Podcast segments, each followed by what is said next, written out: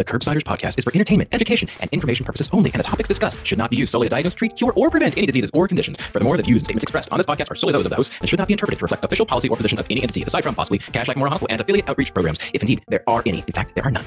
Pretty much, we aren't responsible if you screw up. You should always do your own homework and let us know when we're wrong.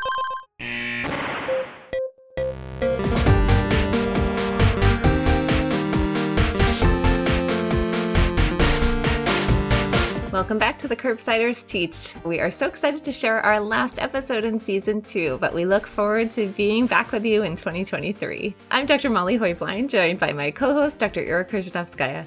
On tonight's episode, we'll discuss supporting learners across all abilities with Dr. Lisa Meeks.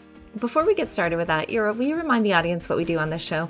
Sure, Molly. We are the internal medicine podcast for all things medical education. We use expert interviews to bring you teaching pearls and practice changing knowledge to inspire the next generation of medical educators. And tonight we had an amazing conversation with our guest, Dr. Lisa Meeks. We challenge our ableist approach in medicine, we review ways to support learners with disabilities, talk about best practices for mentoring students, ways institutions can improve and follow ACGME guidelines, and so many resources to learn more and and just get better. Lisa M. Meeks, PhD, is the lead investigator at the Meeks Research Group and director of Docs with Disabilities Initiative and host of the Docs with Disabilities podcast. She holds appointments in the departments of Learning Health Sciences and Family Medicine at the University of Michigan Medical School. Dr. Meeks served as a co PI and lead author of the AAMC special report on learners and physicians with disabilities and currently serves as disability lead for the ACGME Equity Matters Initiative. A reminder that most episodes are available for free CME credit through VCU Health CE for all health professionals at curbsiders.vcuhealth.org. All you have to do is create an account. So, so without, without, further, further ado, ado, let's get to it. let's get to it. Love it. Dr. Meeks, thank you so much for coming on the show, being our last guest of season two. We're so excited to talk with you. Do you mind if we call you Lisa for this recording? Oh, please do. It's my preference. Thank you.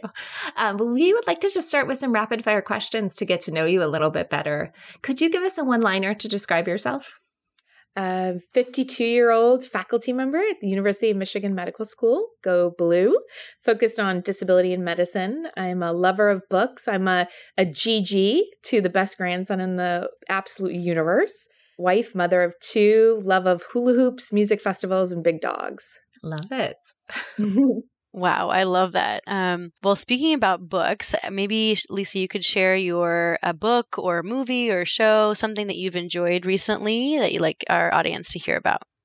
Yeah, there's a great book that I gifted to many of my friends during COVID. It's called When Things Fall Apart Heart Advice for Difficult Times. And it's based on kind of Buddhist teachings about how we live our lives when things around us are falling apart. And how we are kind of continually overcome by fear and anxiety and pain and our mo is to run away from it right? And the book ta- teaches you talks about moving towards the pain kind of situating yourself in it instead of running away which can be really opening for our hearts and and challenge us in different ways that sounds like a great resource for all of us in these times. So thank you for sharing that. Um, do you have a favorite failure that you'd feel comfortable sharing with us and, and what you learned from that? Just one. oh gosh, um, especially for the trainees, I want them to hear or read that there are so many failures, you know, by the time you've gotten to this point. But each of them is such an important, I think, opportunity for the place that I am today. It's a wise teacher, that failure. And um, it really forces you to slow down and take stock and re examine. So I think it's something that's really good for us, actually. And so for me, it's not a failure, it's an opportunity for growth. But uh, I have had many detours on the path to my career. And the biggest detours or failures, I think, have been when I applied for a position or a fellowship or my first faculty roles and wasn't hired. And now, all the time, I, I would say on a monthly basis, I think back to those institutions or those training centers and I think, oh my gosh, I'm so glad I didn't get that job, or I'm so glad I didn't get that fellowship because I wouldn't be where I am. I love that. I feel like it's something we hear over and over again that you have this idea of what this is i need this to have my career be perfect and then when you don't get it it's it's really really hard but then after the fact that opens up new possibilities and actually sometimes is a blessing mm-hmm. Totally. That reminds me of a very painful but very true adage of like when one door closes, a window opens. And I have had to painfully experience that. But when you were speaking about it, Lisa, I just felt it come to life like kind of that there might be something that's just there waiting that's even better. And maybe on the topic of kind of things that ways to improve and continuous kind of uh, growth opportunities, maybe you could share with our listeners uh, some meaningful advice or feedback that you received during your career. Yeah. Eh, so, especially to the parents that are listening, the parent physicians, you know, we're always solving problems, right? Handling everything, we're coming up with solutions. And the dean of students at my institution that that I was practicing at when my daughter went to college told me not to solve in and not to jump in and solve problems and that there would be these challenges that occurred in the first year of being away from home and that the best gift that I could give her was 12 hours between the time that she asked and the time that I responded, and to kind of support her or give her space to develop her own response and problem solving skills. And I have to tell you, is it, it to this day is the best advice that I received. I applied that to my son as well. And they're both of my kids are total bosses, but they have a confidence that comes from failing, right, and figuring it out after or being solution oriented when they didn't have mom or dad to solve the issues. And life is full of challenges. So I said, I would say that's the best advice that I got. I love it. Um, Era, do you have a pick of the week that you wanted to share?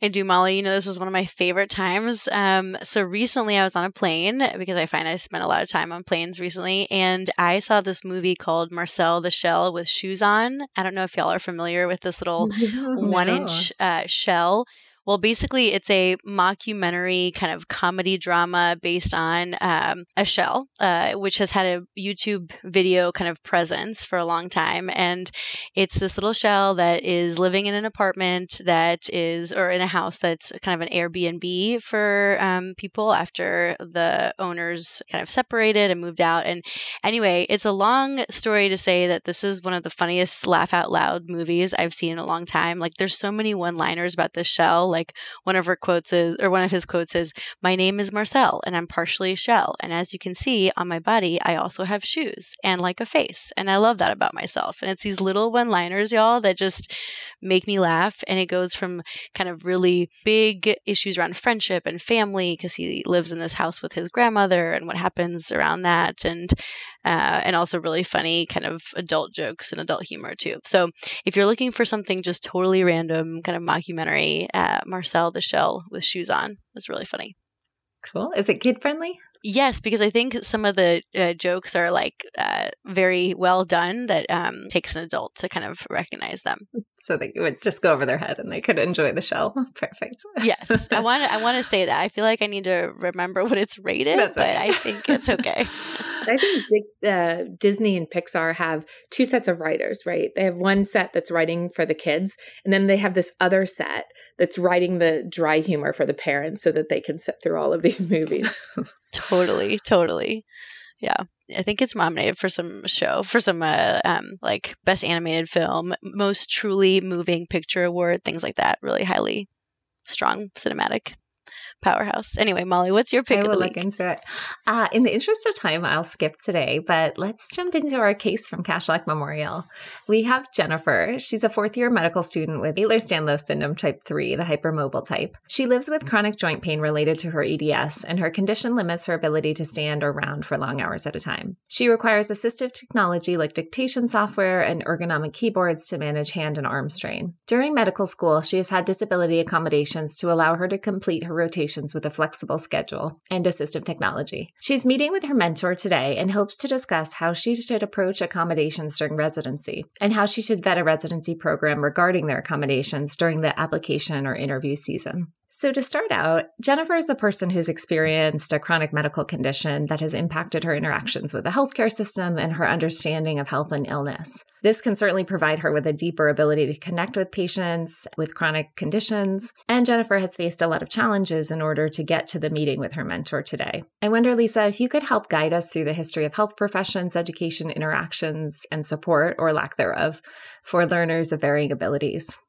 Yeah, I think, you know, the medical model for a long time really has or the medical profession sorry has used the medical model of disability to kind of inform how we think about people with disabilities and and unfortunately this includes trainees and physicians as well so when we think about and we evaluate people through this model it kind of almost bifurcates our understanding of whether they're in the in group or the out group right? It's an us versus them mentality with the the outcome being that people that are patients are not also providers. So that's that really kind of sums up what the thinking has been for so many years. And at the heart of all of this is this idea of of ableism that people are less than if they have a disability or they're different and they require fixing and if we can't fix them as a medical practice as, as a medical community, then they don't belong here.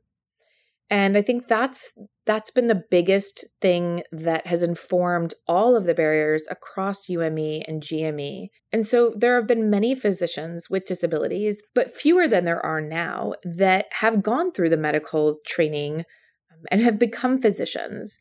But when they were making their way to practice, most of them did so because of individual mentors. So, somebody that believed in them, or an institutional facilitator who perhaps used their political and social capital or their privilege to sponsor the individual. So, these success stories were first few and far between, but when they were successful, it really wasn't because of the institution. And if you fast forward to maybe 2010, there are several disability advocates and researchers, physicians, leaders, especially in the PM&R space, who were fiercely fighting for change and, and access, change in things like technical standards.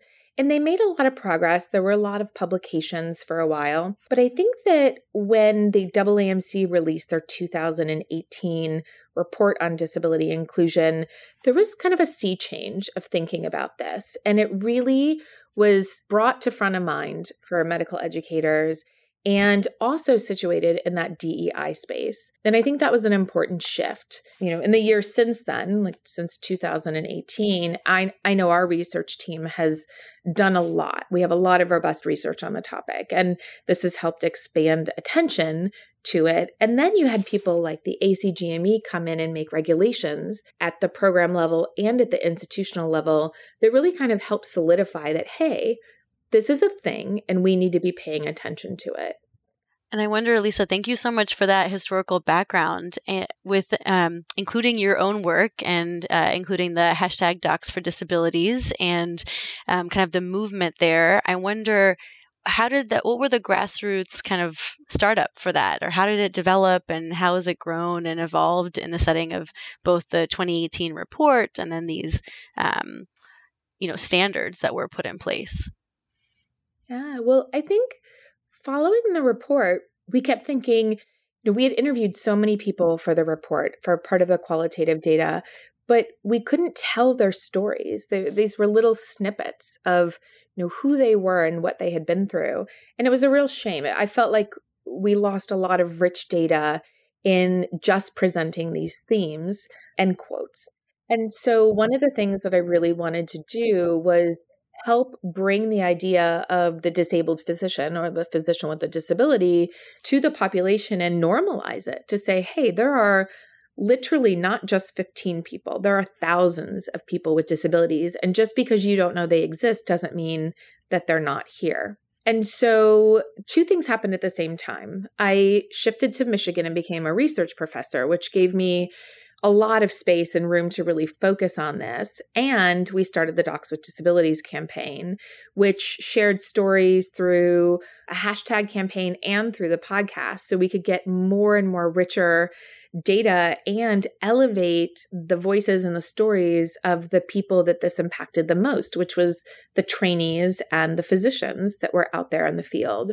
And I think the data is really important because it gives us a empirical story, right? When something is published, it becomes magical. so I always think about the story that we're telling in this data, which is for my for my lab mostly quantitative. But when you pair it, almost like you know, dressing something with rich tapestry and of the stories of these people, it becomes even more enormously impactful because you have this empirical data, but you also have this extra, right? These stories that help explain what the data is trying to say. So I think that's one thing that has happened. Uh, timing is everything, right? And so the other thing that's happening simultaneously is that we are getting what I call a post ADA generation of learners. And these learners are showing up having been accommodated, feeling comfortable being accommodated, feeling comfortable applying to and entering medical training. And they bring a sense of disability pride that I haven't seen in my, gosh, I used to say 20 years, but now I guess it's almost 30 years of work. And this disability pride is is underpinned with a clear understanding of their rights as well. So as these trainees enter um, our programs, we are being tasked with understanding our responsibility in this space, not only to be equitable and to provide the legal threshold for accommodation and inclusion, but also how important it is to build a just and equitable workforce. So it's not just people coming talking about disability, they're talking about anti oppression, they're talking about anti ableism, they're talking about racism and supporting LGBTQ folks. So I think we're going to see a whole different generation of physicians in the next four to five years. And I'm so excited for it. I think the language you asked about the language and what we use now, you've heard me go back and forth between person with a disability, docs with disabilities, physicians with disabilities, and disabled physicians, disabled doctors, et cetera, et cetera. And I do this intentionally because there are two major schools of thought about disability language. One is identity first, so that would be disabled physician, and the other is person first or physician with a disability. And so my team, many of which, I think 90% of which are people with disabilities, feel that it's important to include the preferred language of both schools of thought on this topic. And given that our work is informed and studied and analyzed and written by people with disabilities, we also ground our work in both of these terms to stay true to the community and really to support and stay true to our team.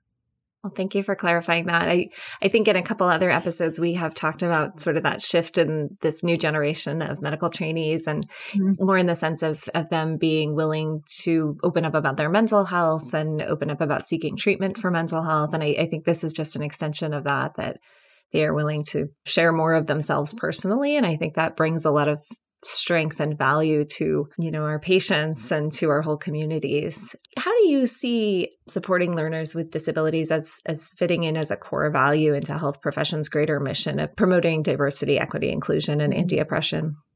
Yeah.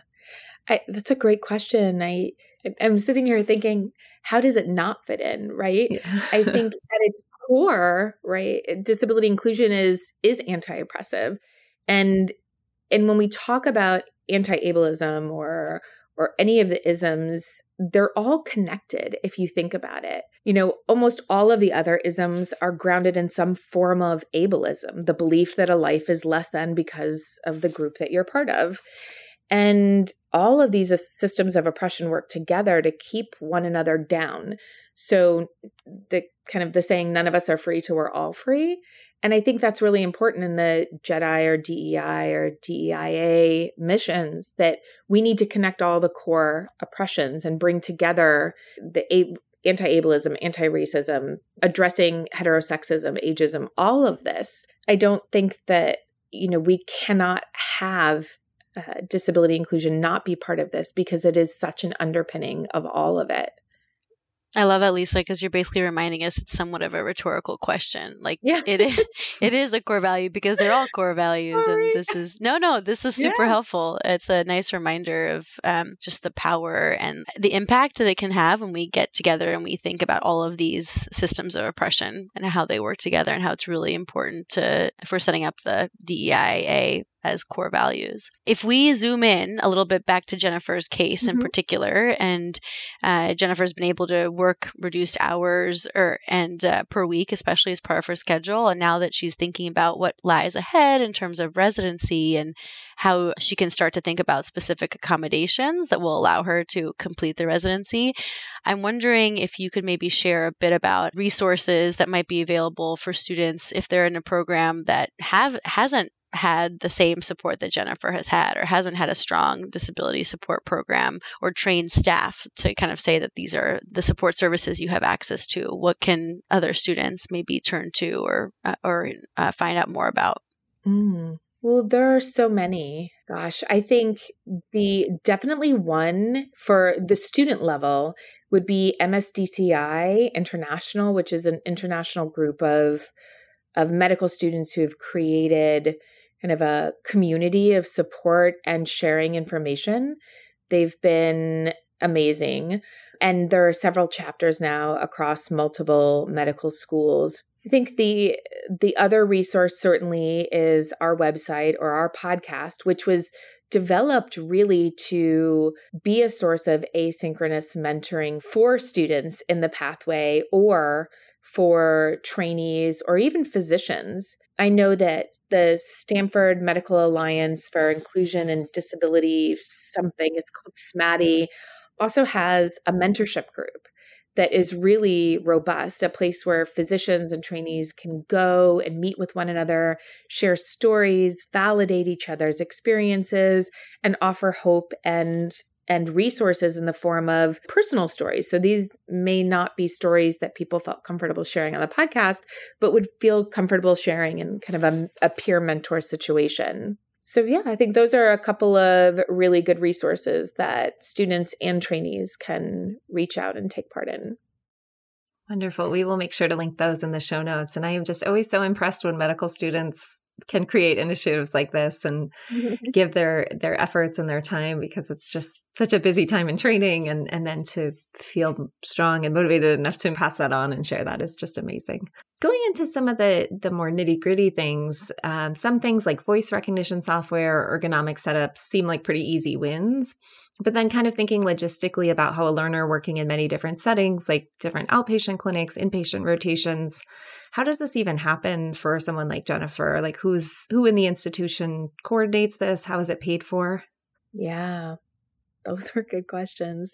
So, you know, I want to start by saying that recognition software ergonomic setups, the seemingly easy win, I think that's really dependent on where the student or the trainee is doing their training and whether or not the infrastructure is there and there's a system there of taking in requests adjudicating those requests and implementing accommodations so it may not be as easy for somebody in school X as it is for somebody in school Y. But I always go back to communication, right? The big C as being key to to any relationship and to facilitating needs. So first, if you're going to have communication, it should be with a disability expert. And unfortunately, again, not every school has someone that is a DRP or a disability resource professional. But what should be happening is that the learner or the trainee should be able to talk to the disability expert or an institutional representative and the PD. And then together they have developed kind of the accommodations that are reasonable and appropriate for the setting. And then a coordinator or someone of that nature is communicating with the sites. And the earlier, the better.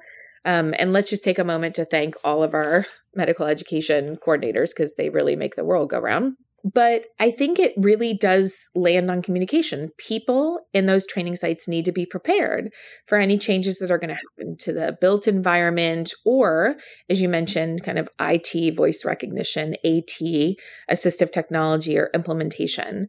They need to know that it's happening.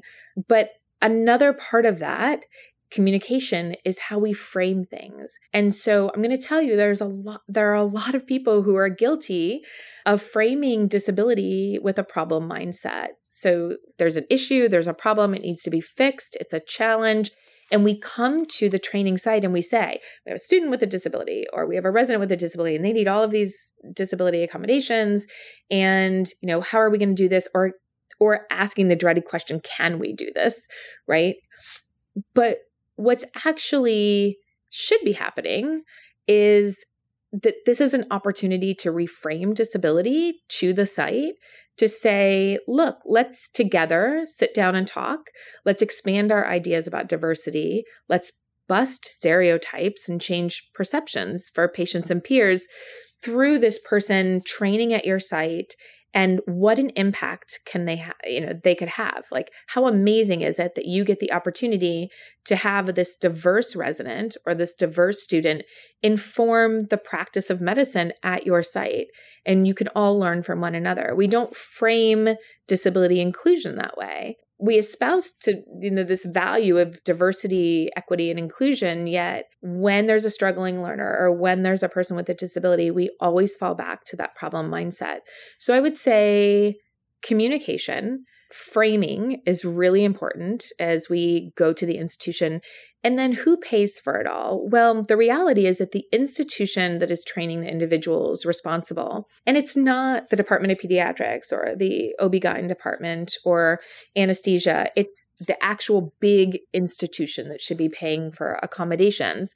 This is a huge factor in reducing bias in who you accept into your training programs, right? If you have somebody that says, oh, well, that accommodation is going to cost $5,000, I don't have that in my budget, so I'm not going to match this or rank this trainee, that's a problem because you are making a decision now about disability inclusion that has nothing to do with the value this person brings, but rather the potential cost. And to be honest with you, it's probably a perceived cost versus an actual understanding of the cost because we know from research that most accommodations cost less than $500. So, to answer your questions directly, institution wholly pays for the accommodations and communication and reframing disability. That's what I would say. Lisa, so many pearls. Thank you so much. I, I also love just the correlate to kind of strength based communication, where if we can approach conversations with people and thinking about the strengths that they provide and the opportunities that they bring to an institution, I think how that would change the way we think about it. And if we kind of zoom back into Jennifer's situation, I wonder how you would advise her, if you're, let's say you're her mentor in this situation, to kind of think about residency programs that uh, may be most supportive and how to really kind of evaluate or discriminate from a um, just kind of what support is offered standpoint. And maybe it's listening for strength based communication and kind of that that type of approach. But are there other tools that you might offer Jennifer or our listeners in that way?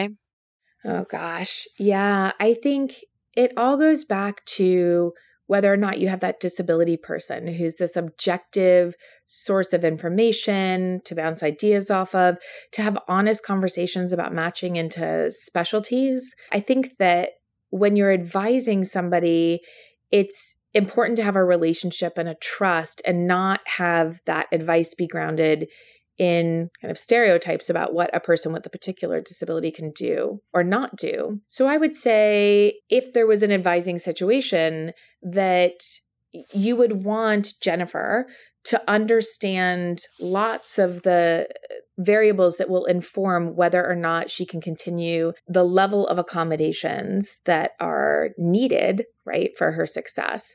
And so that's going to uh, be based on how many people are in the residency program, what are the procedural skills that need to be done, what kinds of hours are required in the program, and does she have a support system around her? So those are things i would want her to be thinking about. You know if you're we're in california right now if if jennifer's saying oh, i'm going to go to new york where she has no friends no family no community that's going to be really hard because we know that not only is she going to be stressed? She's got a, a disability that will have an exacerbation of symptoms with more physicality, right? So she's definitely going to stress her body. And we also know that in residency, she's probably going to have some stressors on her mental health as well. So, having a community is really important. Knowing that if the larger the residency program, the more likely they are to accommodate things like release from overnight calls so she can take care of sleep hygiene, which will really help with reducing the amount of flares that occur. If it's a bigger program, there's probably more coverage so that if she does get sick, she's not making the absolutely horrible decision about whether or not she calls out or somebody else that's struggling has to call out. You know, she also needs to consider how all of the factors of the particular specialty and whether or not that specialty is a good fit for her long term. So there's so much to consider. And if you think about it, in the absence of career advising that is informed by the knowledge of disability and and employment law, which is what she will shift into as she enters residency, she's going to be trying to make decisions without a lot of information to base those decisions on. And that's going to be really difficult and stressful for Jennifer. Well, I wish Jennifer really had you as a mentor because you offer a lot of wonderful advice. um, her disability seems, quote, invisible. Um, how would you recommend that she disclose this, or when should she disclose this? If it's during the interview process, if it's after matching? And maybe you could also just talk a little bit about the rates of invisible disabilities to appreciate how this impacts our learners. So I think the rates, we just published a paper in JAMA Open called Program Access, Depressive Symptoms and Medical Errors Among Residents with Disability. And in that paper, we highlight very clearly in the table that the majority of disabilities are invisible disabilities. And so for program directors, DIOs, you know chief residents you will likely not know if a person has a disability. So it's really important that you have welcoming language and a clear directive of how somebody could request accommodations. As a person who doesn't have an apparent necessarily disability although she may she may use a cane a cane seat um, she may have the option of disclosing or not disclosing. And I would be remiss if I didn't acknowledge that disclosure of disability is very frightening that there's a lot of ableism in medicine that she may very well not match at a program because of someone's preconceived ideas about what she is or is not capable of doing. And so there there are a lot of consequences to disclosing especially prior to the match. But there are a lot of actual benefits to disclosing during that process, which is finding a, a, mentor and finding someone who you can be very honest with, a, a PD that you kind of resonate with, and one that believes in your ability and your, I think, the value of what you bring to medicine, and just being able to create that honest communication to say, look, this is, I'm moving my life somewhere right? And I have however many years of training. I want that training experience to be positive, and I want for my physical health to be intact at the end of that training experience. And so, for the people who have decided, and many of my students from UCSF, many who have talked about their disabilities or been interviewed on the podcast, for my students that decided to bring their full self to the match process and to, as part of their personal statements, um, or as part of the reason that they entered medicine, you know, kind of enveloping the the disability story or disability narrative in there they have all wound up matching at places that really really wanted them knew that they were a person with a disability and saw that as a plus. And those individuals did really really well. You know i don't have empirical evidence of this but i but what i can say is for those residents that really struggled with this decision and decided not to disclose and continued to dis- to struggle in residency with whether or not they should dis- disclose at any given point their experiences were not as positive there are well i have an i have an episode coming out that is from a former student at ucsf who is now a resident who talks about her residency experience. And then we have another episode episode 30 i believe that was a joint interview between julia cron and lauren mice. And julia was the pd and lauren was the trainee. And they got on the podcast and they talked about the benefits of disclosing you know prior to the match disclosing in your interview and having that understanding of what is and is not possible so I, I think to each his own there's lots and lots of reasons why people disclose or don't disclose and i will tell you you're asking me what advice i would give jennifer my advice to jennifer would be that she has to do something that she feels comfortable with. I can't make that decision for anybody. And I think the best job that I could do is to sit and do a series of pros and cons with her. The other thing that I would do if I were her mentor is I would look at her specialty and do an evaluation of milestones, do an evaluation of board exam requirements. What are the procedures you have to, to do to be board certified? And I would just make sure that she was well informed so that she didn't match and have to then uh, re enter the match to go into another specialty. And I would be willing to pick up the phone and call residency programs and get kind of a gestalt, right? We look at the website, that doesn't always tell us everything we need to know. But I would be the kind of mentor that would be willing to pick up the phone and just call and do kind of a cold call of disability and see what the program's reaction is. Sometimes you can get a lot of information just by what people say when they're not primed or scripted. This is like the 90th time that we uh, are going to remark that Lisa, you're you're the person that we want at every institution and how much you um, would be such a valued mentor. So even in this hypothetical scenario with a hypothetical Jennifer. Um, and now we turn to maybe rhetorical question number two, which is thinking about how supporting learners with disclosed disabilities actually supports all learners um, at that institution or at a particular program. And maybe you can kind of expand on that, Lisa. Oh gosh. Well, this is where I get very kumbaya-ish, and I blame that on UCSF. Um, well, that's I, why we put that question in there to allow for some kumbaya. This podcast you know, has been kumbaya deficient for until now. I think um, COVID really showed us what happens when we all have access to things that have been previously considered disability related. So just think about captioning. I mean, at 52 and somebody who loves, like I said, loves music festivals, I've probably done some damage to my ears. And I rely on captioning for my brain to process things quicker and easier because I'm hearing it and seeing it. And I think many people, especially with how distracted we became, really relied on that captioning when they logged into Zoom. So it improved the access. If we talk in terms of access to information, it improved access for everyone. Think about, you know, the traditional example, right, as a, a ramp versus stairs. Everybody can use the ramp, but not everybody can use the stairs. And ramps are great for parents pushing strollers, and they're great for somebody that has a temporary disability. And they're great for not tripping and needing less maintenance and, you know, just a number of things. So, but for me, and I think grounded in my research is this idea that for the learners without disabilities to train alongside a disabled learner or a disabled student and to have that experience of this is my peer, they are my equal, right? We are working towards a shared goal. This close contact is the single best way to reduce stereotypes about a population of people. Same thing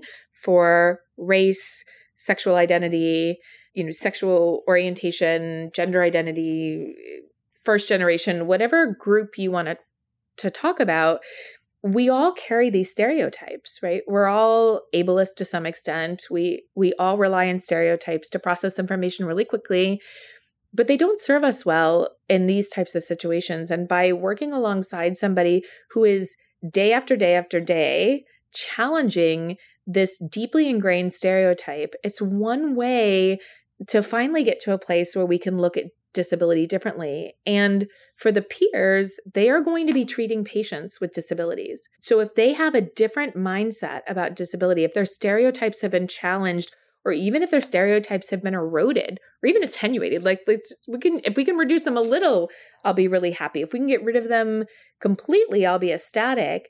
But that information and that experience carries over into their patient care and so the realization that one in four patients is a person with a disability and knowing the absolute horrific outcomes for people with disabilities in medicine, lack of access, you know, poor health outcomes, lack of access to screening.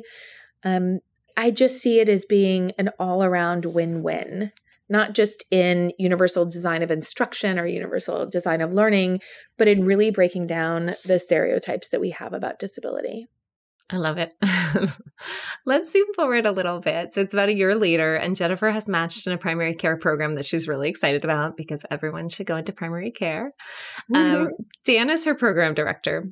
And Jennifer shares her disability status with him. Dan has not worked with many trainees with disabilities and honestly isn't sure how to support Jennifer. He looks into it, but he cannot find a clear process for Jennifer for her to pursue to obtain accommodations. You highlighted this in your recent paper that we'll link to in the show notes, but a significant number of large institutions do not have a clear GME policy on disability. Only 68% did, and even more failed to have a clear process for disclosing the disability and obtaining accommodations. So Dan's clearly not alone in feeling in the dark here. What are some best practices that program directors, site directors, supervisors, and institutions who don't have clear policies can try to institute?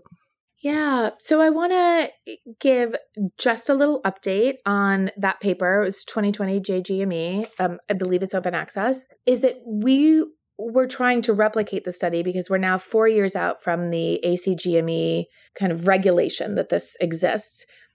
And our initial kind of, you know, digging into about 12 schools showed that nothing had changed. Now, I know we just got out of a pandemic, but literally nothing had changed. That paper came out. The we were like, well, maybe our findings are too proximal to the launch of the regulation.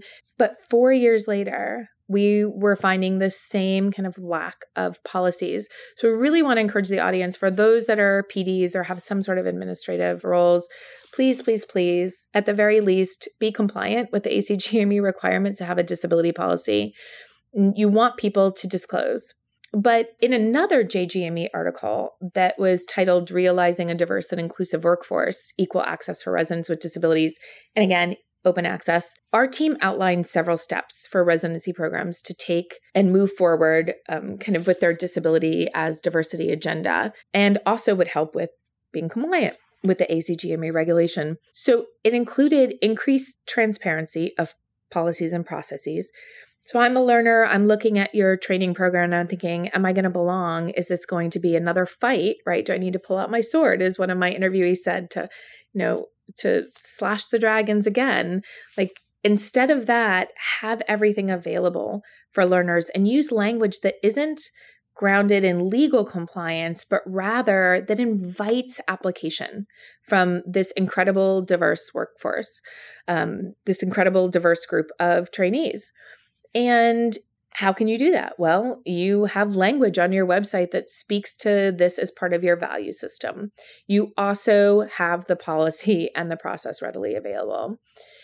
The single most important thing, I think, for full access that that is protective of the trainee is to have a confidential and specialized disability expert that informs the process. So, somebody like me or a handful of people in the country right now that are working in medical schools or training programs that understand clinical medicine and understand disability law and accommodation that person is really central. And if you can't have that person, get connected to a group of people that do this work. Understand program and institutional obligations. I think sometimes people don't even know that accommodations are a thing in residency training.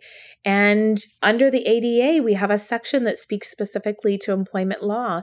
And yes, accommodations are reasonable and appropriate in residency training. And there's some great resources, some great trainings that I'll tell you about later. And then enhance knowledge of the benefits, right? It's not just why would we admit a disabled learner because it's illegal to discriminate against them? That should not be your driving force.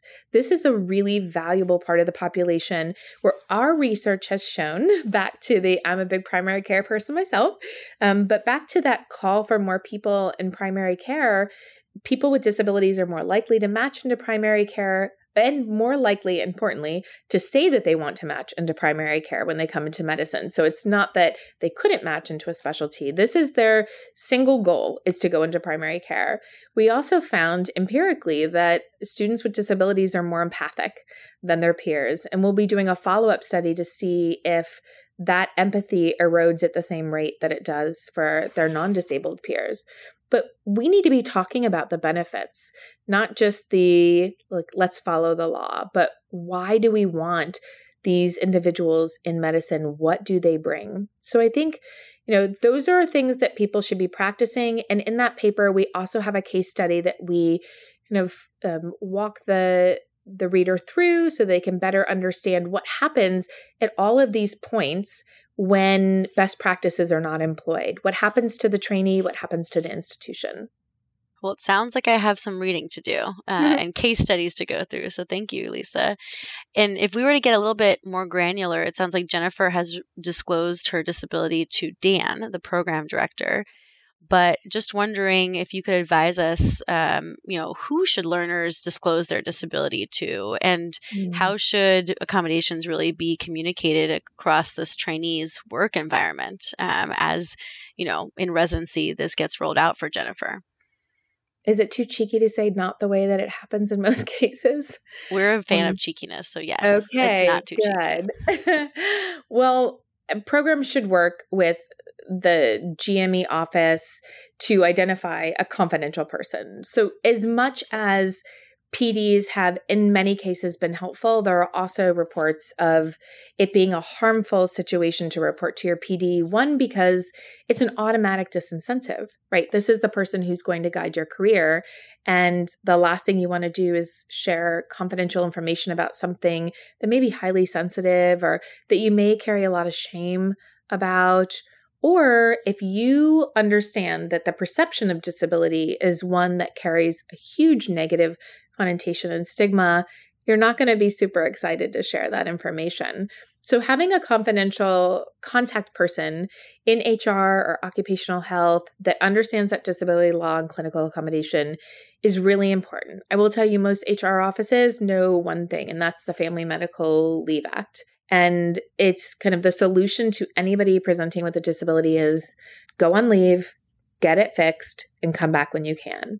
Again, ableism at the core of that, which is this idea that if you are broken, you need to be fixed and you can come back when you're fixed. Many people have chronic, in fact, most disabilities are chronic or lifelong. You live with disability. You don't go away and fix it and come back. So making sure that there's somebody other than a colleague. Oh my gosh, I think the worst reporting system I saw was to the chief residents. And I was like, that's so hard for a trainee, right? Or a supervisor or anyone else that has an evaluative role over the residents' performance or any kind of impact on their career should not be the person who's making the final decision. And just kind of thinking about specifics, residency program historically is very rigid in its scheduling and really limited in its ability to consider accommodations. For someone like Jennifer, who has difficulty managing her joint pain when she works more than 12 hours, Dan worries about how to make accommodations happen with resident schedules when they may have to work up to 28 hours straight. How might you advise Dan? And are, is there a way for residency programs to ensure their trainees are able to perform essential functions, but are also being evaluated and have the appropriate accommodations? Mm.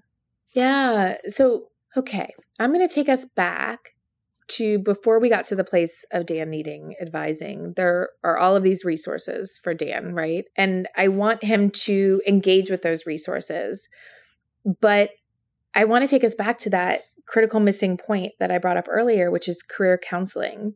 For somebody like Jennifer, who needs a 12 hour hard stop, and this is a known factor, right, before she matches to residency, it would be fairly easy to identify and discern the unique differences and requirements of the various subspecialties so that she could make a decision based on understanding what reasonable access would be. And here's where primary care gets a little difficult because it's a lot of specialties.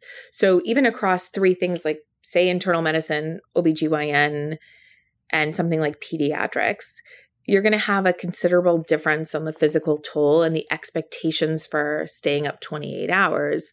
across not only these specialties, but across different training programs. So, unfortunately, 12 hour limits on your day is not likely to be reasonable in different settings. So I would need to know more information about what her specialty is, what type of setting she's in. There's lots and lots of things that contribute to whether an accommodation is reasonable. Unlike in medical education proper in medical school, this is something that's employment based. So depending on the essential functions of the job and how that's defined for the residency program, 12 hours may work, 12 hours may not work. And so this is where you know, we really need to go back to that career counseling and say somebody needs to be guiding Jennifer through this process and well before she matches into this program. Because while it is a little bit about Dan not knowing where to go, it's a lot about is this reasonable on its face in a specific specialty? And did Jennifer know that going in? And that's kind of the most heartbreaking thing to me is when people don't get any mentoring or guidance around this at all and find themselves in a residency program and things start to unravel and then they don't have their contract renewed and they find themselves in this terrible limbo land. So I can't stress how important career counseling is. When we think about the essential functions and how that's going to get adjudicated, I go back to the communication question. You know, when trainees and PDs and disability specialists are able to be open and honest in their communication and build trust, then you can address these things as a team and say, okay, what is possible? Like, say there's a specific training site within the training program that would allow you to do 12 hours. Maybe you spend more time in outpatient settings. You know, what are the requirements of the program? And by the way, PDs they get some guidance from the ACGME, but they have a lot of latitude in what they do. So that's also really important to know. And some PDs don't know that they actually certify parts of the requirements and they can define what kind of competence means or doesn't mean within that program. So there's a lot more, and, and many PDs have figured this out in calling kind of to become board certified. They they actually call and have discussions with them relevant to disability access and disability accommodations. So things like the American Board of Internal Medicine will allow for accommodations to meet the board certification requirements. And that's something that I've worked with many internal medicine residents across disability type and the PDs were not aware of that. So we had to work together and really inform the PD but I I really think it's this okay, if you've matched and here's where we're at and the 12 hours is something that cannot be adjusted, then we need to think about this creatively and think about whether or not there are ways to meet this. Does does Jennifer work 7 days a week? You know, with very little time off. Well, there are regulations that keep people from doing that. So we have to kind of work within this this bigger system to figure out what, if anything, we can do, and if this is a good match for Jennifer. Thank you, Lisa. And I think you mentioned a few resources for Dan already. Um, and I definitely want to hear more if there mm. are uh, other resources that you want to plug outside of, you know, we wish we all had access to calling you and mm-hmm. clarifying what to do. But maybe as a double barreled question between what which resources can Dan access to kind of you having a magic wand or an ideal mm. kind of mm. creating power. And if you could imagine an ideal system where learners don't have to proactively kind of request accommodations or even proactively think, wow, mm. which residency program is going to be able to match this, you know, whatever system I need to support me, how could we as a as a health professions education world um, better support learners and trainees and doctors, health professionals with disabilities? Yeah. Well, Dan could and should reach out, but he has to know about it first, right? So this is great that we're being able to that we're able to share this on your podcast. He should reach out to a newly formed group. It's called Disability in Graduate Medical Education, so DIGME for short. It's a community of practice that includes DIOs, PDs, ADA coordinators, disability inclusion stakeholders, everybody who's involved in kind of the disability determination process and the implementation process in GME. And the community was formed, I think, two years ago by leaders that expressed interest in disability inclusion. And so together they created, it was 12 or 16 people, they created multiple resources, things like just in time. Um, advice, one pagers, five minute videos on the disability process. And they also curated a training uh, for institutions. So if you want to train your um, faculty attendings, if you even want to give a talk to all of your trainees, there's a PowerPoint that can be used, um, kind of free access. And this resource can be found on the Docs with Disabilities website under the initiative DIGME, and lots of other resources, by the way, on that Docs with Disabilities website. So, another great resource is two GME modules that are part of the Equity Matters initiative from the ACGME. And these modules are 25 minutes long each. One module covers disability inclusion in GME and reviews things like the legal aspects of inclusion and what a program needs to do. It also goes through the interactive process, which I would say most GME institutions are not following. And, you know, so it articulates that interactive process, but it also provides additional resources. The second training module covers disability accommodation. So it is 100% specific to accommodation. Here's where we say, look, this is reasonable in this context. This is unreasonable. These are accommodations that are provided to multiple learners across multiple settings. And these are are legally defensible. So it's going to be hard for a program to say, oh, we don't do that or we don't do this. I think people will be surprised by kind of the best practice and what's happening nationally at this level.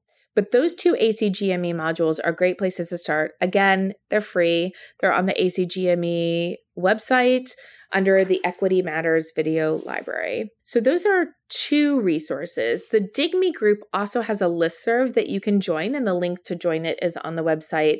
This is where you can you know, send out a question to literally experts on the disability part, but also incredible stakeholders on the training and education part. So together we can have robust conversations about what is reasonable. I also am a firm believer in not recreating the wheel. And so whenever I can bring groups together or codify kind of what's been done and we can work and build on that, that's best case scenario because things happen in a silo in GME.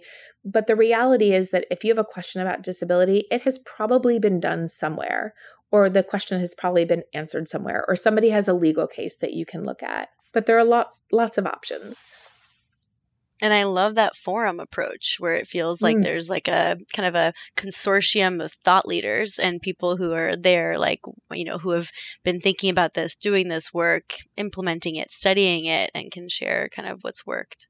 Yeah. And it's, it's completely free. And understanding what's been done is the first step in figuring out what can be done, right? So, this crowdsourcing, I mean, we're in California, this is what we do crowdsourcing and thinking outside of the box. Wonderful. Um, and I know that was kind of a two part question. Is there anything else that you want to add about kind of your ideal image of, of where this should go down the line? How mm-hmm. how you think we really could do do this much better? Yeah, I mean, I think I have an ideal model, but right now I'm really focused on harm reduction while we kind of move towards this aspirational place. And the first step in that is to educate yourself, right? I'm telling you, the research shows almost 8% of residents are identifying as disabled. But my research also shows that less than half of them are asking for accommodations. And the ones that don't ask for accommodations, the ones that don't have full access, there are repercussions for that, especially to their mental health and to patient care. So anticipate that you will have people with disabilities in your program. And when you think someone's coming, you prepare for it, right? Think about access in all that you do. Do a self evaluation of your program. That AAMC report has a specific section for GME where you can literally do check a checkmark system of have we done this? Have we done this? Have we done this? A great way to to evaluate your your practices do little things. Opportunities to build in flexibility are fantastic. Coverage models need to be reevaluated. Ensure all of the your, all of your meetings are captioned. Zoom has an automatic um, setting for that that you can set so that it's built into the system. Nobody has to ask for captioning. Um, make sure that grand rounds exist in a place where anyone can join in. So, someone who's a wheelchair user or a scooter user, like Jennifer, will likely be at some point in her residency. If, you know, she's entered into a primary care specialty that requires a lot of physicality, she'll have to get a motorized scooter to be able to make it through residency. So make sure that Jennifer can be part of that discussion and that she can enter into the same entrance as her peers. Not, you know, she has to go into the basement and then go through a labyrinth to come out, you know, where the podium is and sit in the one wheelchair accessible space. That's not access. Make sure that you think about language when you're doing your rounding, when you're teaching cases. Think about how you position disability.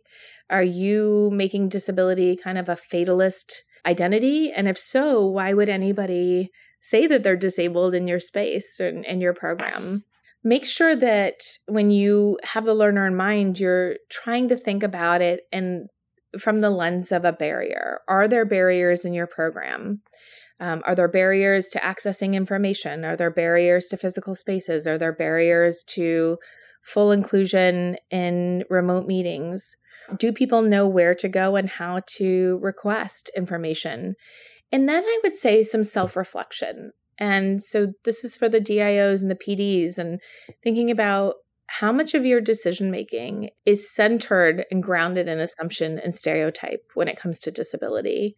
Really, really think about that we teach evidence based medicine. Are your assumptions about a person that is disabled and their ability to be in your program grounded in actual evidence? So I think those are uh, the things that I would say. For now, what I want is for people to do, you know, the educational piece, educate themselves, try to actively practice anti ableism, and at the very least, follow all of those best practices and be in compliance with the ACGME requirements. Wonderful. And I think this is a great start for people who are maybe just starting to learn more about this. And I, I thank you so much for sharing all those resources. And again, we'll put them all in the show notes because it sounds like just a wealth of work has already been done in this space. And if we can just continue to spread the word, things can hopefully improve. Um, those almost were take home points, but do you feel like there are other take home points you want to make? Um, main things mm. for our hmm. listeners to go home with today? I would say listen, you know, the podcast is an avenue for sharing these stories. Choose one. It could be random or it could be something you're interested in. Just listen to one story. And you're talking about your docs with disabilities. Yeah, yeah. Yeah. Listen to a story. Challenge yourself to think differently about disability or read the transcript of our podcast. And I, I would say too that remember that this could be you disability is a group that anybody can join at any time. And, you know, I often will ask physicians to reflect on the fact that if they were to acquire a disability, would you want to lose your livelihood? Or would you want your, you know, boss or your institution to be behind you and think about how things could be done differently so that you could continue to practice medicine and contribute to the educational space? What would you want if this were you know your scenario? And someday it it will be. We're we're an aging um, workforce. And you know whether it's reduced vision reduced hearing reduced mobility we'll all get there at some point wonderful well thank you so much this has been such an amazing conversation and we really appreciate you sharing your expertise I agree. And Lisa, is there anything else you mentioned DIGME and a few other websites? Is there anything else you'd like to plug, podcast or anything else? just I think the podcast is fantastic. I can't believe how many listeners we have. I'm like, who's listening to this? that um it's it's just it's storytelling is powerful. It's it's so powerful to change hearts and minds. So I would say if there was one resource, engage in that. Talk to a peer that's got a disability. Sit down, have a conversation with them. You know, actively challenge yourself. Amazing. Thank you. Yeah, well, that was just such an amazing conversation. Dr. Meeks is so impressive and just so well researched, so well read, um, and just really clearly lives and breathes this material. Um, I was just really impressed by kind of how much is is already out there in terms of best practices and things that we can improve. And I'm really excited to share those resources and look into them more myself because I, I think there are just so many changes that we can make. And I, I, appreciate sort of her harm reduction approach of let's focus on the small things that we actually can change right now to make a better system for all of us. Totally, Molly. I was just blown away from uh, what with all the resources she shared. And I also felt like she kind of uh, presented the framing that we needed when we in medicine approach everything from a problem mindset and how are we going to do this? Can we do this? Can we accommodate? And then there's an opportunity for us to reframe this conversation and think about, wow, what strengths, what opportunities, what amazing impact can these students, these trainees, these learners have? And so I think um, just coming to that conversation with that style of communication and that framing is one thing that I'm going to try to do and take away from this incredible conversation conversation with Dr. Meeks. So, this has been another episode of our Curbsiders miniseries, The Curbsiders Teach.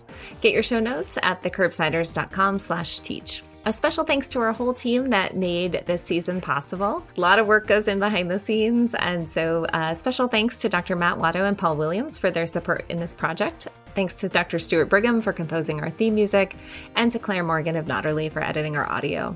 On our backside, we have Dr. Charlotte Chaiklin and Dr. Francis Yu helping out with um, some of our production, producing with us.